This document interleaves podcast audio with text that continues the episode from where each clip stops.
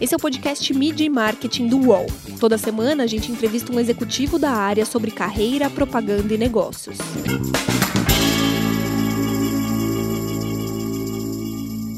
Como as marcas estão trabalhando para aumentar a sua conexão com os consumidores?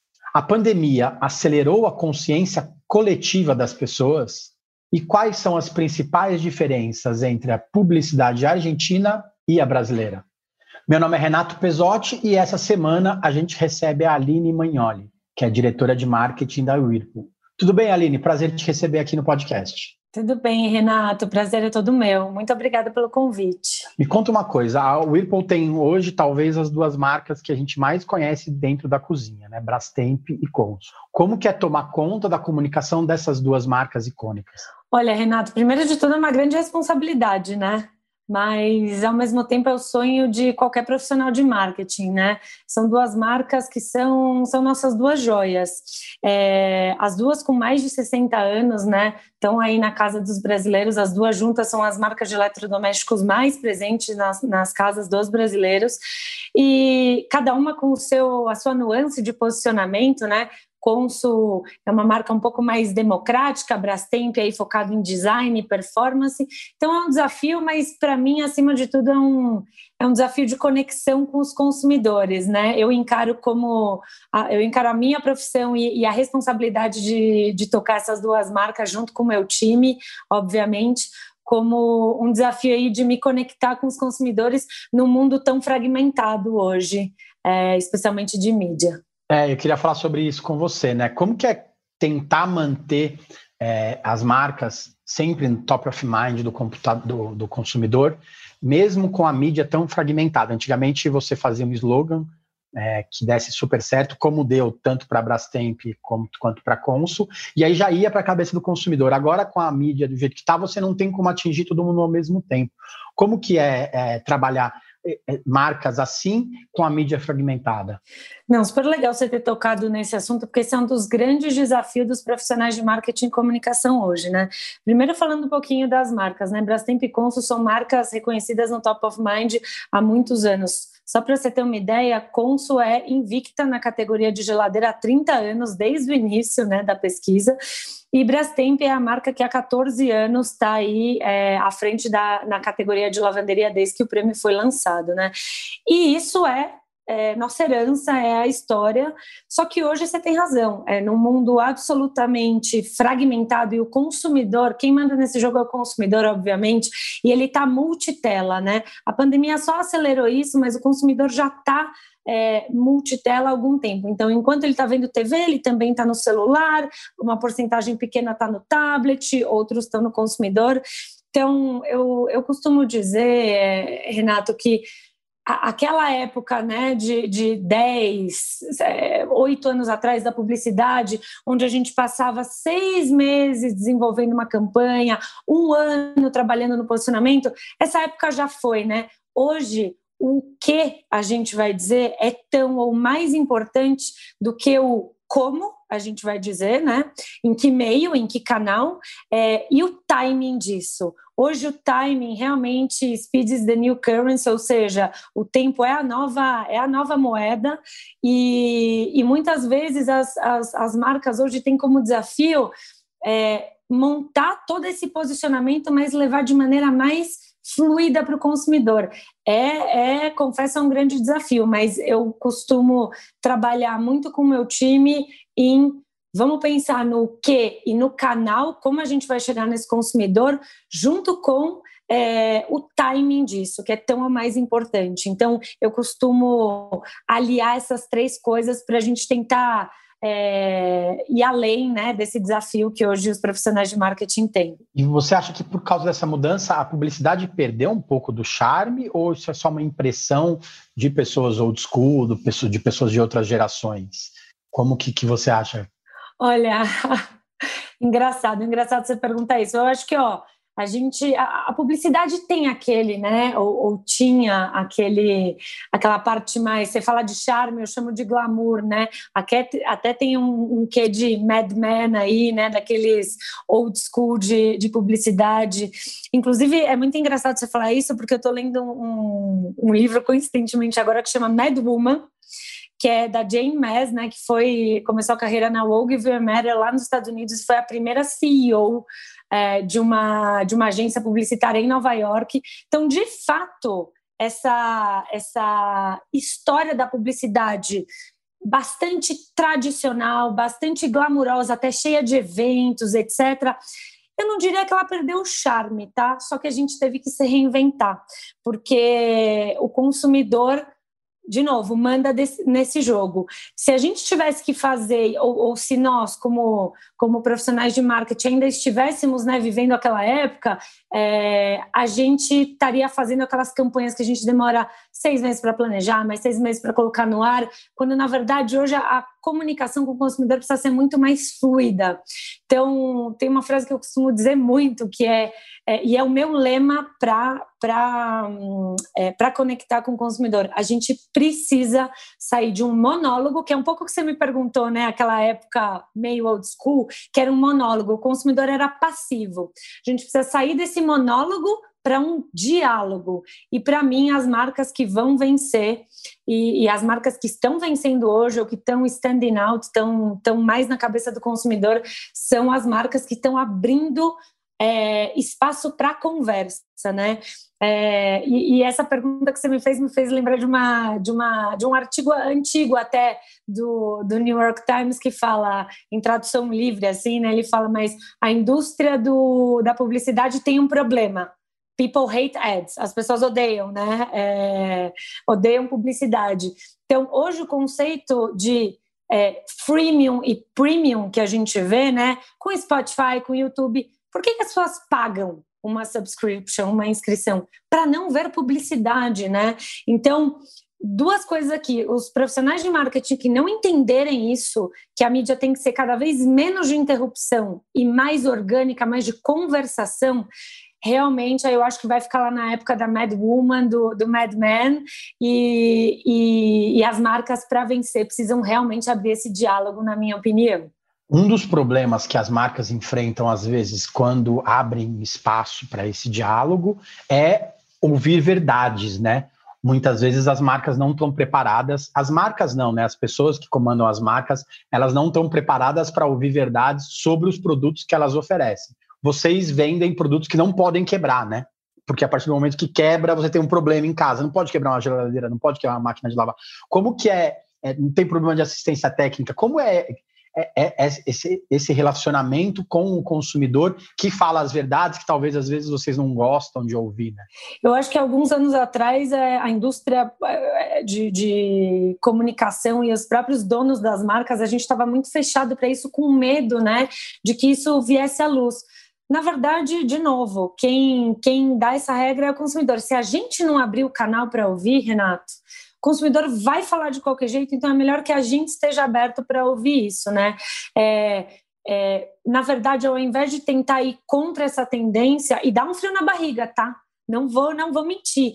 Como aqui head das marcas, dá um super frio na barriga. Você colocar um assunto na mesa, um tema na mesa e, e ter a ida e volta, né? É muito engraçado porque tem muita marca ainda hoje que abre para ida, mas daí não tem volta, né? Não tem resposta da marca.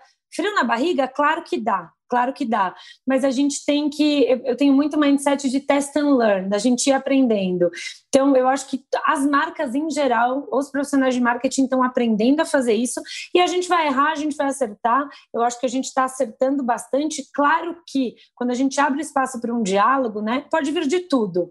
Eu tenho tido a grata surpresa de ver muita coisa boa e muito feedback positivo, especialmente das últimas interações que a gente teve aí com, com os consumidores no, no, mundo digital. É, por exemplo, a gente teve o nosso primeiro brandcast, né, que é o conceito de entretenimento com as, com as marcas, na nossa última campanha de Black Friday. Então, Conso com Paulo Gustavo e Brastemp com Mônica Martelli. Então, a gente teve mais de 30 mil pessoas durante 20 minutos que não saíram da tela, além de algumas celebridades, top celebrity Xuxa, Tata Werneck participando ativamente desse broadcast, né? Então, é, eu vejo que o consumidor está aberto, Renato. E, isso é muito bacana, porque há engajamento. Do outro lado, a gente tem que estar tá muito preparado e as empresas têm que estar tá muito preparadas para responder quando a gente não faz uma coisa bem. É, então, o nosso pós-serviço, nós temos um time de pós-serviço aqui muito grande, que é o nosso time de consumer care, que está preparado e tem que estar tá preparado para isso, que trabalha em sinergia com, com o meu time de marketing, para que a gente possa responder tudo isso. Você falou certinho, né? Uma geladeira não pode quebrar. E uma geladeira quebrada é uma super dor de cabeça. É, você tem que colocar as coisas que estavam no freezer na casa da vizinha, na casa da mãe. Então, a gente procura ler esses insights finos do consumidor aí, do dia a dia, para poder atender. Dá frio na barriga, mas a gente está aberto aqui na Whirlpool para fazer isso, aqui na Brastemp e na Combs. A primeira coisa que a gente fala quando uma geladeira quebra é que a gente nunca mais vai comprar dessa marca, né?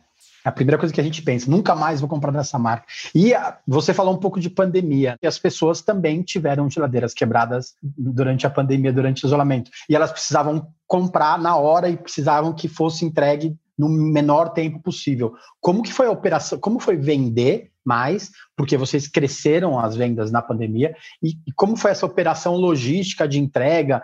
É, como que vocês trabalharam com isso? Olha, esse ano foi 2020, acho que foi uma montanha-russa para para todo mundo, né? Foi um ano, primeiramente, é, muito complexo do ponto de vista de, de crise sanitária, e, e, e, isso claramente vai ficar para a história e não é uma coisa boa de se lembrar. Ao mesmo tempo, as pessoas mais em casa, Renato, se conectaram muito é, com essa, é, essa rotina em casa. Então, eu, eu, eu digo que os consumidores abriam, nós, né, como consumidores, e, e, e o que ouvimos, nós consumidores abríamos uma geladeira é, duas vezes por dia, no café da manhã e no jantar, né? É, hoje em dia a gente abre a geladeira até para pensar, sabe aquele momento, né? A gente escuta isso, a gente tem uma, uma parte de social listening muito grande dentro da, da, da Whirlpool e, e como participação ativa aí das redes nas, nas, nossas marcas, e muita gente falando que abriu a geladeira para pensar, né? O que, que significa isso na prática? consumidor mais em casa, a casa virou o templo seguro desse consumidor e virou o nosso templo seguro durante a pandemia. É, e a gente entendeu que é, ele estava mais disposto a investir nesse ambiente. Então, a primeira coisa assim para te contar, né, é que as buscas por eletrodoméstico nos meses seguintes à pandemia cresceram 50%, 60%. E o mais bacana de tudo isso é que as categorias não core, né? É, é bem legal que você me pergunta muito de geladeira, etc. Mas a gente tem algumas categorias como por exemplo a cervejeira, que é um dos nossos carro-chefes que foi, foi a que inaugurou essa categoria. A gente tem a nossa retrozinha da Brastemp, que é um objeto de desejo, de design, inclusive. E essas as buscas por, por esses é, itens e outras categorias como adegas, por exemplo, cresceram mais de 130% nos meses pós-pandemia. Então, assim, a gente se viu, apesar de um ano difícil, né?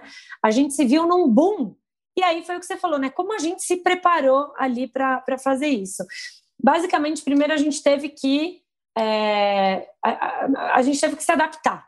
Então, a gente adaptou primeiro as nossas operações, sempre pensando na segurança do, do nosso time, né? Isso teve em primeiro lugar, isso teve fora de discussão, assim, qualquer tipo de risco em todos os momentos. Então, a gente usou muito a, a metodologia ágil para trabalhar. A primeira coisa que a gente fez é vamos resolver as coisas de maneira mais simples, né? Porque a gente está. É, tá, não tem todas as pessoas aqui nesse momento, então a gente tratou de ser mais ágil. E aí o nosso time de logística é, trabalhando para entregar numa de maneira mais ágil. A gente teve também é, desafios muito grandes. Os nossos promotores que ficavam nas lojas foram todos para casa. E aí a gente rapidamente se adaptou e aí os nossos promotores puderam se conectar através da, da iniciativa de ir promotor com os nossos varejistas para continuar trabalhando, continuar vendendo. É, enfim, é, a única certeza que eu tenho aqui, a gente não tem certeza de nada, né? Mas uma das, das é, das grandes apostas que eu faço é o consumidor que manda nesse jogo, ele não vai 100% para online ou 100% para o offline. Eu acredito que as lojas não, não claramente não vão deixar de, de existir. Quando eu disse que eu tinha uma certeza, é que a omnicalidade, o conceito de omnichannel, né? existe veio para ficar, ele só se expandiu. Então, se antes o consumidor dava uma pesquisadinha na internet, mas é, ia na loja na hora de converter, hoje ele está tendo uma ida e volta, uma, um, é, uma, uma jornada de compra cada vez menos linear. E a gente, o nosso grande desafio aqui na Whirlpool, com as nossas marcas, é tentar se adaptar a essa nova jornada dos consumidores, tá? E por último, eu diria que a gente lidou com essa pandemia do ponto de vista de conexão com consumidores. Isso foi chave, Renato, para a gente poder passar por esse período. É, só para você ter uma ideia, trazendo alguns dados aqui que talvez sejam interessantes, né? De acordo com uma pesquisa da Ipsos, que saiu logo depois da pandemia, 65% dos consumidores lembravam de ter sido impactados por uma campanha né, de marca de fique em casa, let's be safe, era, né? Então todo mundo é, viu que as marcas estavam ativas aí, nesse momento difícil. Só que só 20% dos consumidores lembravam a marca. O que, que isso quer dizer, né? que as mensagens ficaram meio, meio pasteurizadas ali, né? É, todo mundo estava falando a mesma coisa. Então, o que, que eu acho que foi a grande sacada do nosso time aqui, é, da Whirlpool, foi ouvir. Só para você, para algumas notas de cor aí, a gente escutou o consumidor falando em tweets reais: perdi minha meia na lavadora, o que, que aconteceu? Outros falando: alguém tem uma boca de fogão preferida ou eu sou louca? Sou só eu, né? Então a gente escutou, então que eu diria que foi chave para atravessar esse período de pandemia, para ter resultados tão brilhantes no pós-pandemia foi a gente escutou ativamente esses consumidores e transformou isso numa campanha de entretenimento. Eu acho que todo mundo tem uma boca de fogão preferida, né? Não sei se eu estou ficando louco, mas tudo bem. Cozinhar virou um super entretenimento na pandemia, né? Mas e agora? Cozinha é, é cada vez mais um lugar também de homem, né? Vocês precisam pensar diferente para atingir o público masculino também, né? É, com certeza. Inclusive, essa época que cozinha era lugar de mulher já foi há, bastante tempo, né? E, e, eu acredito muito no papel social e no, das marcas, né, o, o Renato? É, as marcas têm um papel chave para fazer essa mudança de mindset. Então, é, isso para mim é super claro, para o meu time também é super claro. Alguns exemplos, né? Além da gente já ter uma parceria grande aí com o Masterchef há alguns anos, com Brastemp, que tiveram edições de é, vencedores homem. Outro grande exemplo para mim, que, que é mais orgânico, inclusive, foi colocar o Paulo Gustavo em plena quarentena em julho, quando estava todo mundo preso em casa, né? Para falar algumas verdades difíceis de engolir ali sobre a quarentena. E a gente quebrou um, estereótipo ali, Renato. Foi colocar um homem atrás da bancada que se você for olhar, sendo bastante né, aberta aqui, programas da tarde, etc., é sempre a mulher atrás daquela bancada. Então, propositalmente, a gente fez a bancada e colocou um homem atrás para falar de Consul e, e, os consumidores foram ao, ao, delírio. Foi a campanha com maior recorde de favorabilidade histórico de Consul, é, com muito engajamento, celebridade falando que queria mais episódio. Inclusive, no dia que a gente postou, o Paulo Gustavo postou o último episódio de Consul, tinha gente assim, sofrendo nas redes sociais, mas era um homem ali, a figura, e eu acredito que nós, como marcas, precisamos é, fazer essa mudança, Renato. Mídia e Marketing volta já. Prepare-se. Eu, Otaviano Costa e o UOL trouxemos um programa de tele... Não, não, peraí, melhor. Um laboratório de entretenimento. O Otalab no. Sim, um programa ao vivo com participação de famosos, anônimos, colunistas do UOL e muito conteúdo do Brasil e do mundo. Essa mistura de elementos será ao vivo, na home e em todas as redes do UOL. Anote aí para não esquecer, viu? A nossa experiência será toda quinta ao vivo. Vem comigo, Otalab no. A Whirlpool tem um site, né, o Compra Certa, que também foi turbinado na pandemia. Você acha que as marcas elas vão se tornar mais é, direct to consumer, é, que elas vão vender mais diretamente para o consumidor? É, eu, como consumidor, confio mais numa compra que eu faça no site da Brastemp. Você acha que a tendência é isso aumentar? Ou, como você falou, é, tudo vai continuar sendo mais ou menos como era? Vem compra pelo e-commerce que vai aumentar um pouco, muitas compras nas lojas? É, acho que como eu comentei, o, o, a pandemia acelerou essa jornada que já era omnicanal, tá? Ela já era em diferentes canais, e especialmente para a indústria de linha branca, tá? Onde a gente tem o que a gente chama de ticket médio, né? O desembolso é muito alto, é, e aí o consumidor tem uma jornada de compra ali que não é ir no supermercado e colocar no carrinho, né? Ele tem aí um processo de compra de mais ou menos um mês aí. Então, na, na minha opinião, Renato, essa, essa omnicalidade vai continuar. Por exemplo, Durante a pandemia, sim, as compras é, online e nos nossos sites direto cresceram um pouco mais que a média, mas também durante a pandemia, 11% dos consumidores compraram online e retiraram na loja, o que só reforça né, é, essa, esse cross-channel, esse, esse, essa estrutura de canal cruzado que eu acredito que veio para ficar, tá? E cada vez mais a gente vai ter que respeitar essa jornada não linear do consumidor. A Consul ela se uniu ao projeto do Guaraná Antártica, super bacana da Ambev, de patrocinar o futebol feminino no país. Para quem não, não acompanhou, a, a, a, o Guaraná deu espaço nas suas latas para as marcas que apoiassem o projeto de futebol feminino que eles estão tocando. É, isso mostra que muito mais do que falar, as marcas também precisam fazer. E além disso, como eu comentei com o Eco Moliterno no podcast da semana passada, que foi ao vivo. É, a gente chegamos, chegamos numa hora que as marcas talvez tenham que se unir para fazer melhor para o consumidor, elas precisam parar de brigar entre si e se unir para entregar uma coisa melhor.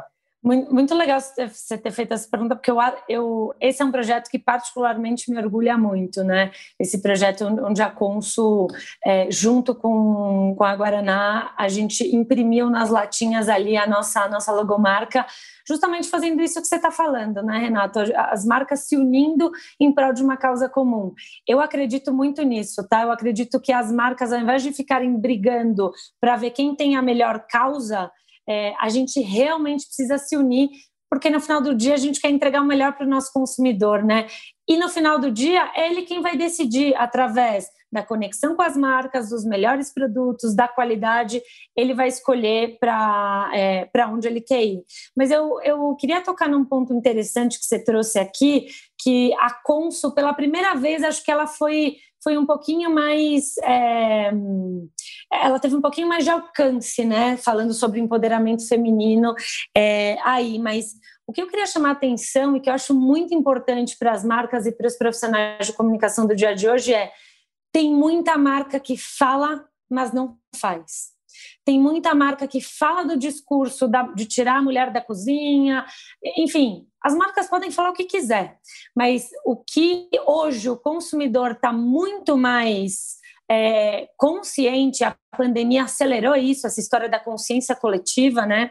É que as marcas, além de fazer, ou melhor, além de fazer, não, além de falar, elas primeiro façam, né, Renato? Então, é, eu não sei se você conhece, mas a Consul tem um projeto há mais de 18 anos que se chama Consulado da Mulher, né? É, é um projeto para fomentar o empreendedorismo feminino. É um projeto lindo que eu tenho muito orgulho de, de, de ser parte, né? E ela tem uma metodologia que não é de dar produtos para as mulheres, mas senão de ensinar um pouquinho de business, um pouquinho de negócio, um pouquinho de finanças, para que essas mulheres aprendam dentro de, das suas comunidades e espalhem isso, inclusive. Então, só para você ter uma ideia, essa metodologia é proprietária da, da Consul e foi validada pela Unesco, tá? A gente já teve mais de 35 mil pessoas impactadas nesses 18 anos e só em 2019 a gente, teve, a gente assessorou mais de 560 o que a gente chama, Renato, de microempreendimentos, né? Porque a gente está falando de mulheres que ligadas ao universo da cozinha aí já tem aquela receita, já fazem aquilo de maneira mais é, artesanal e a gente entra para ajudar a profissionalizar e a fazer esse, esse negócio crescer. Então, eu tenho uma experiência, tenho orgulho de ter uma experiência é, particular para contar disso, porque durante a pandemia, essas, essas microempreendedoras ficaram perdidas, né? O que, que a gente vai fazer? E quando a gente fala que nós, como empresa, estamos pessoalmente envolvidos nisso, é, é assim, é real.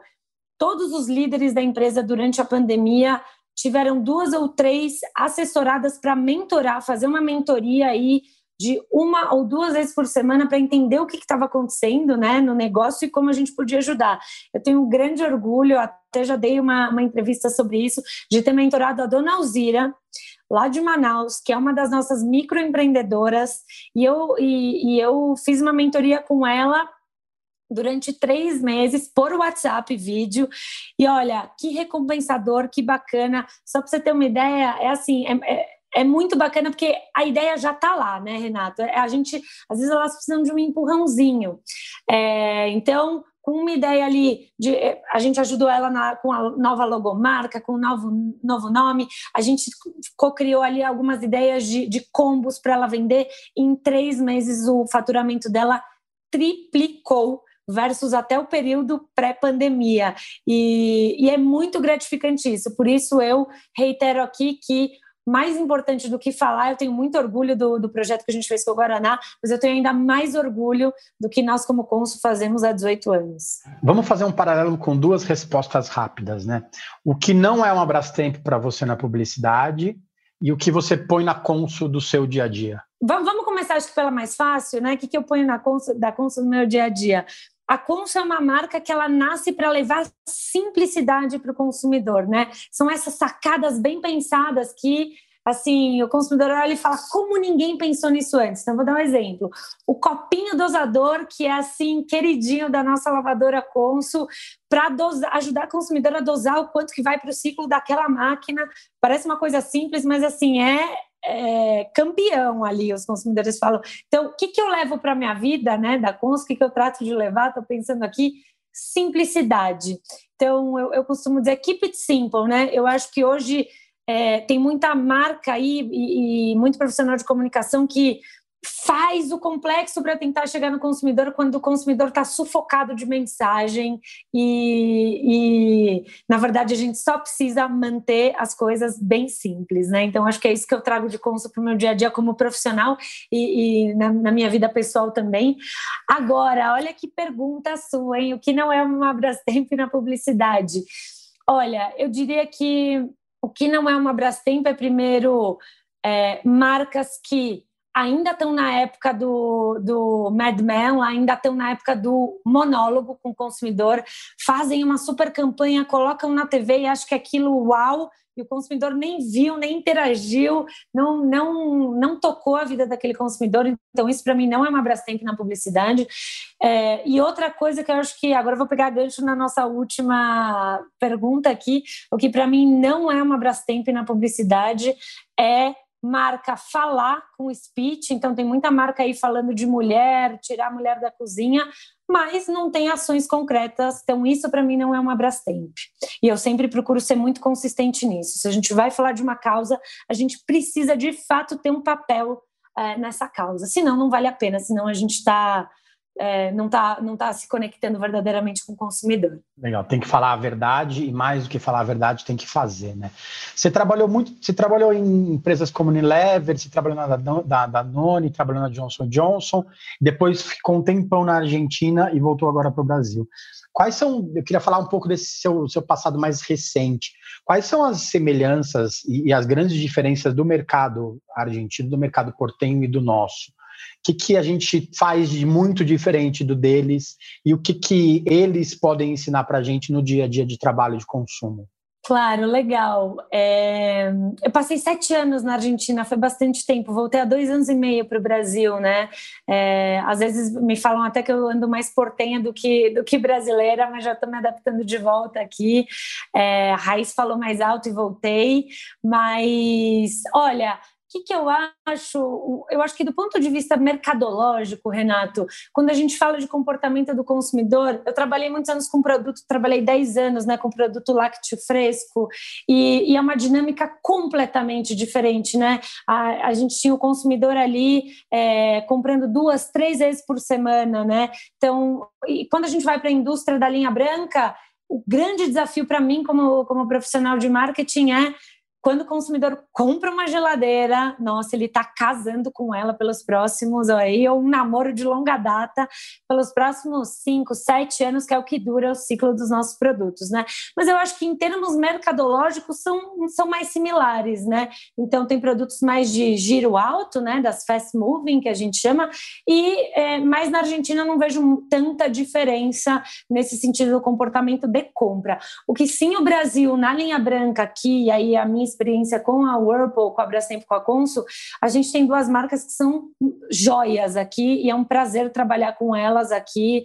É, e isso eu acho que diferencia a gente dentro de linha branca, porque são marcas muito icônicas e que conectam muito com o consumidor.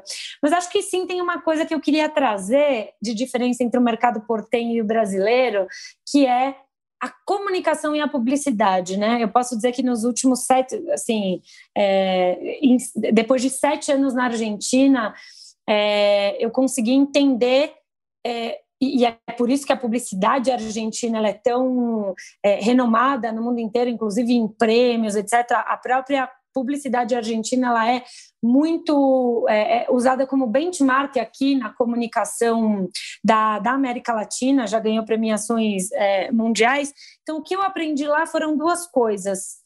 A primeira, essa conexão com o consumidor, não só em conexão do digital e da conversa, mas comunicação no tom de voz. A publicidade argentina ela tende a ser mais é, próxima. E a segunda coisa que eu trago, e eu acho que eu e meu time já estamos conseguindo imprimir, é a ousadia a publicidade argentina ela é muito ousada. Ela é às vezes borderline, ela é provocativa, provocadora, né? Olha eu já falando com o meu portenho aqui, às vezes acontece, Renato, peço desculpas, mas é, ela, ela, é, ela provoca, né? Ela toca aquela fibra, ela gera desconforto às vezes. E isso move, isso muda comportamento. Então, acho que isso eu trago e a gente está conseguindo imprimir nas últimas campanhas, e eu trago isso no meu, na minha bagagem. E os meus sete anos de Argentina me ensinaram muito sobre comunicação, especialmente. Legal, você fala de inspiração, né? Quem te inspira no mundo profissional hoje? Quem me inspira? Olha, eu vou sair, acho que, do, um pouquinho da, do clichê de falar de profissionais de marketing aqui. deixa, deixa eu falar de, de outra nuance. Eu acho que uma das pessoas que eu tenho acompanhado é a Raquel Maia, né? Que depois de um trabalho brilhante aí como CEO da Lacoste, agora, pelo que eu entendi, está indo se dedicar a, a, projetos pessoais, mas acho que ela fez um trabalho brilhante na Lacoste e ela tem um histórico que eu respeito bastante, né? Ela vem de uma, é, é de, de uma história bastante simples, eu acho que ela chegou muito longe, a gente tem que exaltar é, esse tipo de profissional.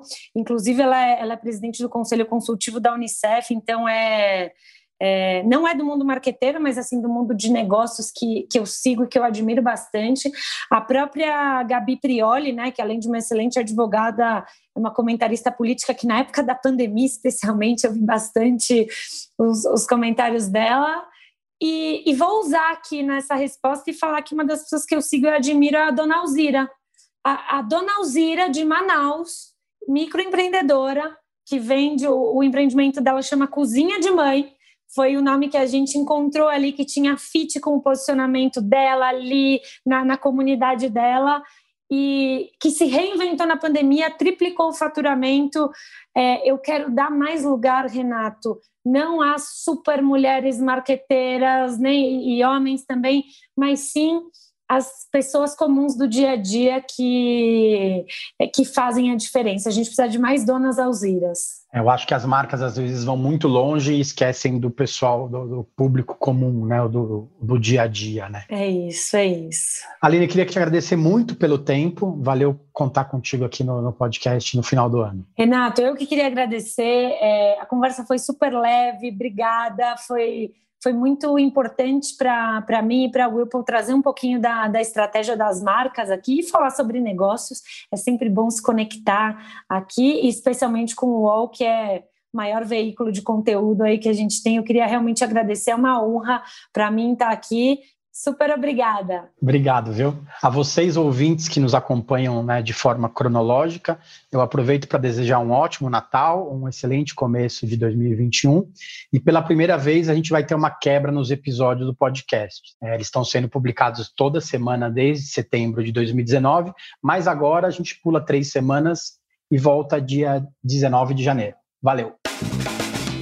Os podcasts do UOL estão disponíveis em todas as plataformas. Você pode ver uma lista com esses programas em wall.com.br/podcasts. Media Marketing tem reportagem e entrevista de Renato Pesotti, edição de áudio de João Pedro Pinheiro, produção de Laura Capanema e coordenação de Juliana Carpanês.